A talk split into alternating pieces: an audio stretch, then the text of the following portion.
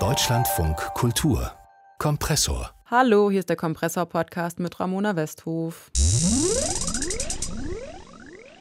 Kann ein Scheinwerfer eigentlich traurig sein oder kann ein Kamerawagen sich einsam fühlen? Also vermutlich nicht, aber wenn man sich die Bilder von Britta T anguckt, könnte man fast meinen, dass das ganze Filmequipment doch Gefühle hat. Britta T hat für ihre Ausstellung More Atmosphere in sechs riesigen Bildern fotorealistisch, also beeindruckend echt, random Sachen gemalt, die am Set rumstehen. Also zum Beispiel Kameras oder Scheinwerfer, ganze Lichtbatterien, alles so leicht zugeregnet und vor so deprimierend grauem Himmel. Warum hat sie das gemacht? Weil Britta T nicht nur Künstlerin ist, sondern auch Schauspielerin. Und da sieht man am Set eben einfach viel Equipment, das ein bisschen traurig, aber sehr ästhetisch in der Ecke rumsteht. Und sie ist jetzt bei mir im Studio. Hi. Hi. der Titel der Ausstellung More Atmosphere, der kommt ja auch direkt vom Set, richtig? Ja, genau.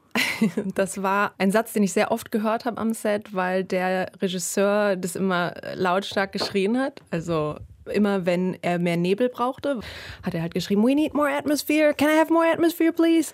Und ich fand es so poetisch irgendwie, dass man dann da so stand und dann schreit einer more atmosphere und dann kommt so Nebel von allen Seiten und man steht in so einem Platz, wo man überhaupt nicht mehr weiß, wo man ist. Und es ist alles so optimiert natürlich für die Kameralinse und die Auflösung. Und das hat mich irgendwie nachhaltig inspiriert und auch beeindruckt. Ja, atmosphärisch sind die Bilder auf jeden Fall. Ich habe es gerade schon gesagt, die Gegenstände, die sie da gemalt haben, die wirken fast menschlich schon. Also wie eben zum Beispiel der traurige Scheinwerfer oder der einsame Kamerawagen. Sie haben ja gesagt, das sind uralte Bäume, die alles gesehen haben. Wie meinen Sie das? ich habe das so verglichen, dass ich mir so ein bisschen vorkam wie in so einem Wald, wo man manchmal dann so die Bäume anschaut und so denkt, wow, ihr seid irgendwie so 300 Jahre alt und habt schon alles mitgekriegt, irgendwie alle Höhen und Tiefen, die in diesem spezifischen Ort irgendwie atmosphärisch passiert sind. Und das Grip Department sind ja auch so Tripods, also Stative und diese ganzen analogen, sehr analogen mhm. Gegenstände und Elemente einer sehr digitalen Produktion mittlerweile. Und mich hat es halt so fasziniert, so dieses Leben und dieses, diesen roughen Part von dieser slicken ähm, Streaming Production zu sehen. Also die haben schon bei allen möglichen anderen Serien oder Filmen hergehalten und sind treu und loyal von Produktion zu Produktion geschleppt worden und haben sowas ja, haben, es hat mich so berührt, weil sie so eine eigentümliche Präsenz hatten, also fast wie so totemische Entities, ich weiß jetzt das deutsche Wort gerade nicht, also so totemische, Einheiten. ja genau, ähm, Gestalten und diese Bilder sind entstanden an einem Set in Budapest und in Budapest wird sehr viel gedreht, so mhm. fast so fließbandmäßig und nebenan wurde irgendwie gerade The Barbarians gedreht und dann kam man irgendwie so in diese Mensa, in die Kantine zum Lunch und war so in seinem Kostüm und dann nebenan so diese, diese Barbaren und dann wurde noch so ein PlayStation 5 Spiel irgendwie verfilmt und aber alles dann doch super slick am Ende in diesem mhm. nicen Stream, aber die hinter den Kulissen Gegenstände sind halt irgendwie so ganz analoge, vergerbte. Ähm, also sie hatten so eine Persönlichkeit für mich und mit denen habe ich halt auch viel Zeit verbracht. Man steht dann ja auch viel am Set rum. Aber die Crew oder ihre Schauspielkolleginnen, waren die eigentlich irritiert, dass sie sich so für diese Geräte interessiert haben? Sie sind da ja auch rumgelaufen und haben Fotos gemacht zur ähm, Vorbereitung, ähm, oder? Man ist so ein bisschen in so einem Delirium, wenn man viel nachts dreht und irgendwie hat jeder so seine Coping Mechanisms, seine Strategien mit dem Stress umzugehen und ich äh, war auch so übermüdet, dass ich dann irgendwann wirklich so, ja, fast ähm, wie so eine Fata Morgana sah alles aus. Plötzlich wurden so diese Tech-Gegenstände realistisch oder zu, ja, Lebewesen oder so. Und was ich dann natürlich ähm, konzeptuell spannend fand, ist, dass die Bilder dann in einer Zeit entstanden sind, wo eigentlich kulturelle Produktion stillstand mhm. dann. Also das ist so der Aspekt, wo eigentlich dann die Arbeit sich materialisiert hat aus so einem Impuls heraus es war kurz bevor die Pandemie anfing, war ich halt an diesem Dreh. Mhm. Und dann wurde auch die Produktion angehalten und alles, man wusste nicht, wann, wann geht es weiter. Da passt ja auch gut zu, dass die Bilder fast menschenleer sind. Ne? Ja. In einem sieht man so im Hintergrund so ein bisschen Crew, ganz unscharf und der mhm. Rest sind wirklich nur diese Gegenstände. Ja, als ich damals die Bilder gemacht habe, schon sofort an Malerei gedacht, weil ich es super spannend finde, dieses schnelle, glossy Streaming-Medium zu reflektieren in einem Medium, was stillsteht oder was mhm. sehr langsam ist. Also es dauert ja sehr lange, das zu malen und ja, dieses Oxymoron quasi herzustellen zwischen ja. super schnellem Stream und dann diesem langsamen, schweren, ewig dauernden Malprozess. Und diese Bilder vom Set, die Sie da gemalt haben, die wirken so wenig glamourös, sondern eher so ungemütlich und fast schon ein bisschen trostlos. Sind Filmsets denn wirklich solche Unorte? Also ich liebe ja diese Unorte. es ist die Filmsets sind immer anders, ob man jetzt auf einer Location dreht oder in einem Backlot, wo einfach man immer nur mit einem Greenscreen umgeben ist. Also je nachdem, wo man ist, sind Filmsets immer anders natürlich.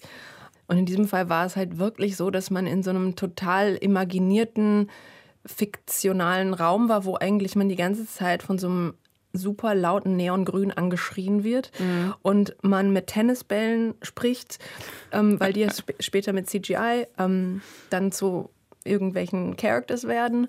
Und ja, das hat mich schon nachhaltig beeindruckt und auch inspiriert, diese super künstlichen Environments, die entstehen, um eben diese andere Geschichte zu erzählen, ja, mit was man so umgeben ist. Irgendwie. Es ist ja auch nicht das erste Mal, dass Ihre Arbeit am Set Ihre Kunst inspiriert. Aktuell ist im Martha Herford zum Beispiel eine Videoarbeit von Ihnen zu sehen mit dem Titel Shooting. Mhm. Und da sieht man Sie selbst in der Aufnahme, zweimal nebeneinander. Links geben Sie Regieanweisungen, die Sie dann rechts umsetzen. Neuer Fixpunkt. Fixpunkt hier, hier, hier. Halten. Augenkamera, Augenkamera, Augen kneifen. Kneifen, mehr kneifen. Neuer Fixpunkt. Hier, hier, hier. Halten, halten, Augenkamera, Augen kneifen. Mund aufwerfen. Eins, zwei, drei. Also genau diese Anweisungen befolgen Sie dann in der rechten Bildhälfte.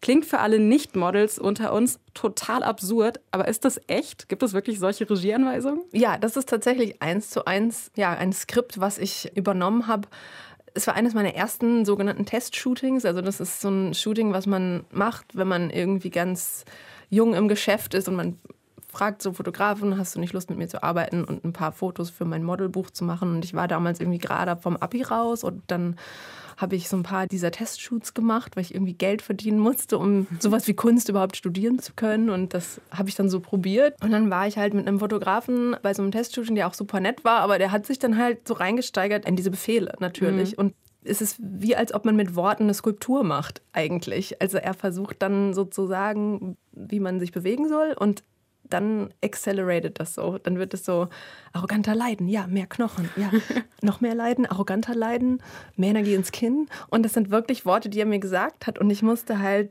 so lachen, weil ich halt auch total drauf angesprungen bin. Also ich wusste sofort, wie ich mich bewegen sollte und man entwickelt wie so eine das eigene Das wäre die nächste Frage gewesen. Ja. Wussten Sie sofort, was gemeint ist mit arrogant leiden? Ja, nicht wirklich, aber es, es, fängt ja so an, dass er erst so sagt, ja, Schultern buckeln, mehr Energie ins Kinn und dann sitzt man schon so mit dem Profil und mit dem Kiefer so zur Kamera hin und dann fühlt man sich ja auch schon so, als ob man irgendwie so ein bisschen arrogant guckt.